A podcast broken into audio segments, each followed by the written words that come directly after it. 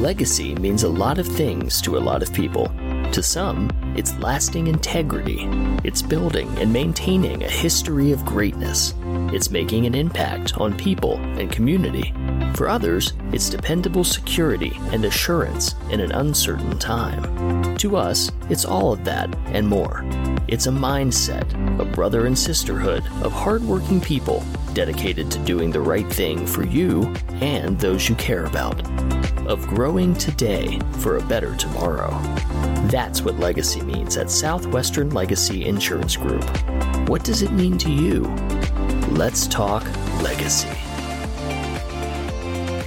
Welcome to the show. I'm Gary Michaels, your host of Let's Talk Legacy, and I'm very excited about our guest today, Amanda Holmes. Amanda is the CEO of Chet Holmes International, which has worked with over 250,000 businesses worldwide, and she's the daughter of the legendary Chet Holmes. The company is based on the teachings of her father, whose legacy she is tasked with continuing, and her success relies on what she calls pig headed discipline and determination, which we'll dig into, of course, today. So, Amanda, welcome. Thank you. I'm so happy to be here, Gary. So, you're the daughter of Chet, who's one of America's top marketing executives, trainers, consultants, motivational experts, and I could probably go on and on and on because even before our interview today, I've been well aware of your father, read his books, and watched his videos. And so, a lot of people that listen to our show know who your dad is, but they're going to get to know him a little deeper today and get to know you a little bit before we dive in, bring our audience up to speed for those who may not be familiar with you, your family. Tell us a little bit about your father. Tell us a little bit about you. Yeah. So my father got his big break working for a billionaire by the name of Charlie Munger, co-chairman of Berkshire Hathaway. So he was able to double the sales of nine different companies for Charlie, all within 12 to 15 months, and several of them multiple years consecutively. That's where he realized that he had a system for doubling sales. He went on to work with 60 of the Fortune 500 as clients himself, cold calling his way right up to the top. And then wrote the book, The Ultimate Sales Machine, which our clients call it their red Bible because second to the Bible, they read this the most. So I just finished the new edition of the Ultimate Sales Machine. It was released 15 years ago and we were selling tens of thousands of copies every year without any marketing budget behind it. It's just people that love that book and want to promote it and give it to their everyone they know, their clients, their friends. So, so that really speaks to the volumes of my father's principles being timeless. And so I've just updated it. It was a rather unexpected way that I came into the company. So my father was diagnosed with cancer. It's been 10 years now since he passed. And uh, in August of 2012, I inherited the company and I was a singer beforehand. So no prior experience in the businesses. So imagine that to now having a couple hundred staff, all double my age at 24, trying to figure it all out. It was rather terrifying and definitely all odds against me. But here we are. A decade later, I've been CEO for the last eight. When I first stepped in, we increased our leads by 1176% and doubled our coaching clients multiple years in a row. Lots of wonderful things that have come just from following my father's framework. So if I can do it, I know others can as well. Did your dad have a succession plan or did it kind of just fall into place? So he had nine different companies that all had heads of each one of the companies, and then they reported to a CEO who reported to my father. So it's not like he was in the day to day at all, but it was as if it's like a whole body operates and all of the the pieces are there, but without the heart, the whole thing just can't seem to really operate. A body can operate without its heart. And my father had, you know, all those systems in place. And yet, for instance, all of our leads were generated on the radio. And in 2012, it was just getting to a point where my industry was really jumping online and we really needed to innovate. And six months after my father had passed, the marketing team was still just running the ads of my father's voice and people were calling in crying like this Chet died. Why are you still playing his ads? So he was the innovator in the company. It was difficult for us to pivot or, or find a way after his passing. It was really difficult. The strange part is there was time to create a succession plan or to put in place things, but that never happened. So I really had to learn his business from reading emails. Really? That's interesting. I hadn't read his book, so I had to start reading his book. I watched his videos over and over and over again. Luckily, my father was a world class trainer, so right. I just had to become like every other client and learn his his material. Sure. So in your first two years taking the lead, you increased your sales by 1176%. I increased our leads by 1176% and I doubled our coaching clients two years in a row. Was there one or two things you did that caused that to happen? Yes. So my father taught the Dream 100, the fastest, least expensive way to double sales. That one strategy is double the sales for more companies than any other. And it's really simple. It goes along the premise of there's always a smaller number of better buyers than there are all buyers. That means marketing and selling to them is cheaper than marketing and selling to all buyers. So to generate more leads, what I did is I found a very small amount of people that had a very big reach in my industry. So I reached out to Zig Ziglar's son, Tom Ziglar, um, Brendon Burchard, uh, all of the biggest names that were at that time. And I asked them to do one of the largest virtual events that the industry had ever seen. And here I am at 26 saying this. It was rather hilarious, but I managed to get them all together and I generated uh, 30,000 leads without spending a dime on advertising by pulling together our dream, my dream 10 affiliates. It didn't even have to be 100. Uh, I call it the target 12 but it stems from the same premise of my father's dream 100. That was one thing. And then another thing that I did was I started selling one to many and I started running webinars. Here I am, 26. Everyone that's on the call is like 50s, 60s. So if you're sitting here listening to me talking about how you can double your sales in 12 months flat, it was rather strange at first because although it was probably refreshing, I got to imagine just to hear your energy and excitement and taking on the traditions there must have been an air of excitement, like, what can I learn? But it also made them lean in a little bit. Okay, what do you got to tell me? Right. yeah. That, tell me a little bit about sharing a concept that would have the entire room want more. Yeah. What do you think that is that came from your gut, from your heart, from your mouth that made I'm selling 100% of the room? What caused that? That's so funny that you asked that. So I study under an Indian saint. Uh, her full name is rather long, but it's very high honor. Sarvalokama, Her Holiness Sri Sri Sri 1008 Guruji Punamji. She's the founder of Divine Bliss, and I call her Guruji. She was the one that just kept saying, You can be CEO, you can be CEO, you can step in. And I'd look at her like, You've got to be crazy. That's insane talk. And uh, one time I was doing this webinar and I didn't sell, I didn't close anything. And so I walked in and I was looking pretty down and she looked at me and she goes, you know, what's, what's going on? And and I said to her, Oh, it's nothing. Don't worry. And, you know, she obviously could tell I was upset. So she tried a little bit further. And I said, Well, I just did a webinar and I didn't really close anything. And she looked at me and she went, Close? What do you mean close? And I said, Well, you know, close a sale, like close like a vice. And she she looked very perplexed. And then she she goes, uh, why would you ever want to close something that puts pressure on you and pressure on everyone you talk to? why wouldn't you want to plant a seed? You have so many people in that audience. You could plant a seed that would create a tree that would bear fruit that would be such an abundance. You could, you could plant an entire orchard with just one phone conversation. So in my head, something shifted that day where instead of closing, I was planting seeds. And that was the start of me getting more comfortable with saying, okay, yeah, I'm going to have fun with this because I'm planting seeds and falling into my own rhythm instead of feeling like I was being forced or pressured to adhere to some belief system of what it means to close. Heck yeah. That is a huge lesson. It's huge. Huge. so our show is about creating a legacy or continuing a legacy of someone important to you. First of all, what does legacy mean to you? It's such an interesting concept because I've had a lot of people that I loved dearly uh, pass and just from a young age, I uh, lost a dear friend of mine when I was 15. He committed suicide. Then my best friend, uh, there were three of us. We called the Three Musketeers. She died when I was 19. My grandfather died when I was 20. My other grandfather died when I was 20, and grandmother 21, and then my father at 24. And just a lot, a lot of death. Yeah, with like every death, I I I defined it differently. So my first uh, closest was my best friend that died in a jet skiing accident, and I was sitting at her funeral, and I saw this whole church full of people, and I said, "That is the point of life: is at your dying day, how many people are in the in the church." So then I dedicated my life to find great friends for the next couple of years. That's what I focused on, and then I watched my grandfather pass, and he passed in his living room he had 10 children And every single one of them were just, you know, what love is in this room. That was such a beautiful thing. He died surrounded by everyone that loved him in his living room, and he looked so contented. And then when I watched my father pass, he was so disappointed that he didn't do more. So then I believe that it's actually not about the people, it's not about anybody outside of you. The truest point of life is how you feel about yourself in your last day.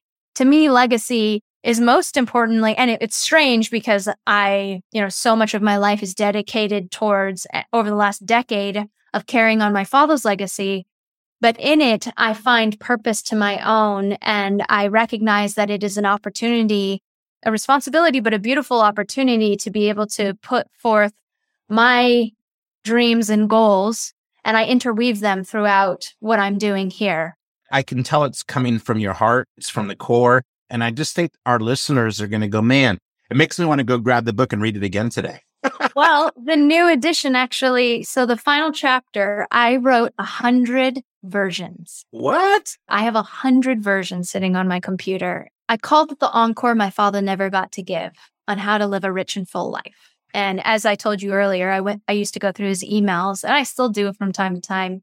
I was going through his emails trying to find something to put in the new edition. And it was like three in the morning and I had to deliver the manuscript to Penguin that morning. And uh, I found this letter where he said, I generated more wealth in the last six months than the prior eight years combined. And it's because of this one thing. And I was like, yes, I found it. so I put that into the final chapter, but it took me another whole year of blending what he learned right before he passed and then how that dictated the whole next 10 years of my life and how I changed how I operate my business and how I live my life based on that. So chapter 13 is my, my stance and as well as my father's stance on how to live a rich and full life how can people get a hold of that book? Yes, they can either get it on Amazon, obviously, it's there, or ultimatesalesmachine.com, which gives a couple more gifts and you get a little extra there. Yay. Yep. Okay. So when you took over the company for your dad, did you have any reservations about taking over the company, taking over his legacy? Because it was his legacy. Was it something that you wanted to do, or did you feel like it was an obligation? Absolutely not. I wanted nothing to do with the company. I can remember the only reason why I remember when it was is because there were flowers all through my room from right after my father's funeral. And somebody had just given me the P&L for the first time. And I was scrolling across the Excel and it just felt like it was this never ending scroll of numbers and line items. And I just broke into tears in that moment thinking like, what have I gotten myself into? How could this all have fallen on me? Why did he never prepare me? Why didn't he ever tell me or give me anything? Right. So that was a shock. And then I really just felt, you know, my father passed at 55. I'm very much like my father. I have a lot of tendencies like him. So I can work very hard and put a lot of hours in and I can focus like a laser beam. And if I want something, nothing is going to stop me from doing it, just like my father. So I felt like I would just sit into an early grave right next to him if I stepped in. So there was a lot of resistance, hyper resistance. It took two years before I stepped in as CEO and it took some breaking down to, uh, of my own belief systems. I could take over the business. I just do it in a different energy that isn't so pressurizing and pushing because my father had a lot to prove. He grew up with nothing. He was born in the Bronx. He didn't tell anybody that. He didn't want anybody to know that he didn't even graduate high school. He could barely spell. His secretaries would have to teach him how to spell and grammar. And yet he's renowned for one of the most recognized sales books of all time.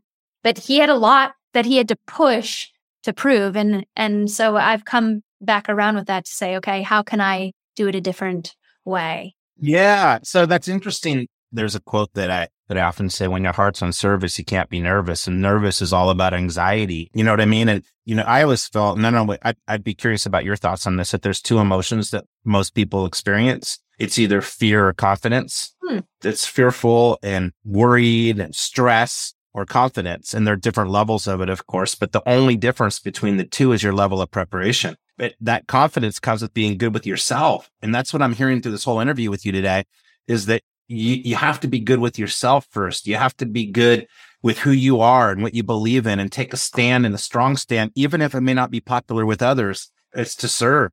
I don't know. It's interesting that you didn't want this, but you also probably deep in your core saw it as your mission to make the world a better place. No, I think that's what we've been talking about. So, um, even just especially post COVID, um, the number one thing that people want to spend their money on over financial security and physical uh, health, which you would think post an, a pandemic that people would care more about their physical health, it's actually their mental health. Mental health is the number one thing that people want to spend money on this year. And it comes from you know, all the things that we've been through. I, I, mean, there's so many different reasons why that has boiled up to the top. I mean, depression is the highest that it's ever been over times of World War One, World War Two, and the Great Depression. We're more depressed today than we were during times of intense war. Part of my teaching companies how to double their sales well, I also want to teach how to cut your stress in half. It shouldn't be that you double your sales, yes. double the amount of work. You should be just working smarter and you should know that it's okay to take time to work on your health, to work with, to be with your family, right? All of this should be a part of our world. So that's critical to me. And I've started incorporating teaching mental wellness into our infrastructure. Who wouldn't want that? So you talked about what legacy means to you. What does legacy mean to what your company is trying to accomplish? Mm. I debate sharing something with you that I haven't shared publicly. I wonder how many people would see it if I told it to you. I saw your mind think there. this is such an interesting question because I've thought so much about it. Obviously, like I just said, my goal is to assist companies, executives, entrepreneurs, sales people how to double their sales while cutting their stress in half. Um, but a big part also of the legacy, I am moving more towards focusing on the mission and less about it all being about the man, which is a bit controversial as I run Chet Holmes International.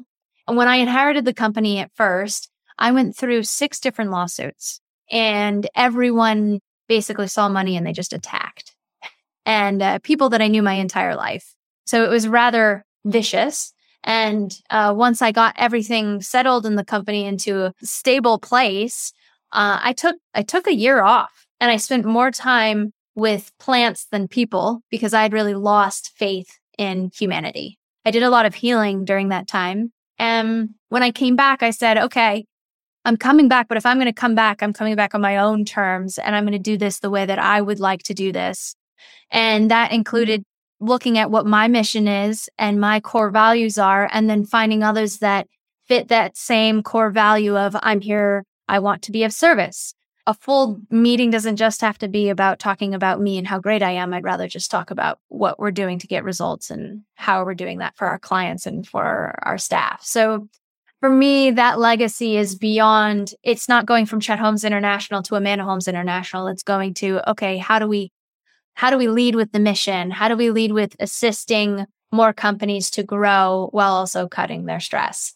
And I have a bigger vision that we're looking for over 100 acres where people can reset, let go of all of the stress that's happening right now and just connect back to the simplicity of how beautiful nature can be and how uplifting it can be. I mean, just getting your hands in some dirt, you'd be shocked how many diseases will decrease if you're just instead of holding your phone 96 times a day you're holding some grass or touching a tree uh, and then how to cook a healthy meal in under 15 minutes and then how to meditate the right way because majority of people think that meditation is sitting in silence which actually makes your monkey mind louder. The, the definition of meditation is to have an altered state of consciousness. So why don't we use the sound of our own voice and with positive affirmations and rhythms to be able to actually reach that altered state of consciousness. All of these things are things that I practiced over the last 10 years to do literally the impossible. It, I was in an impossible situation. My company should not be here today.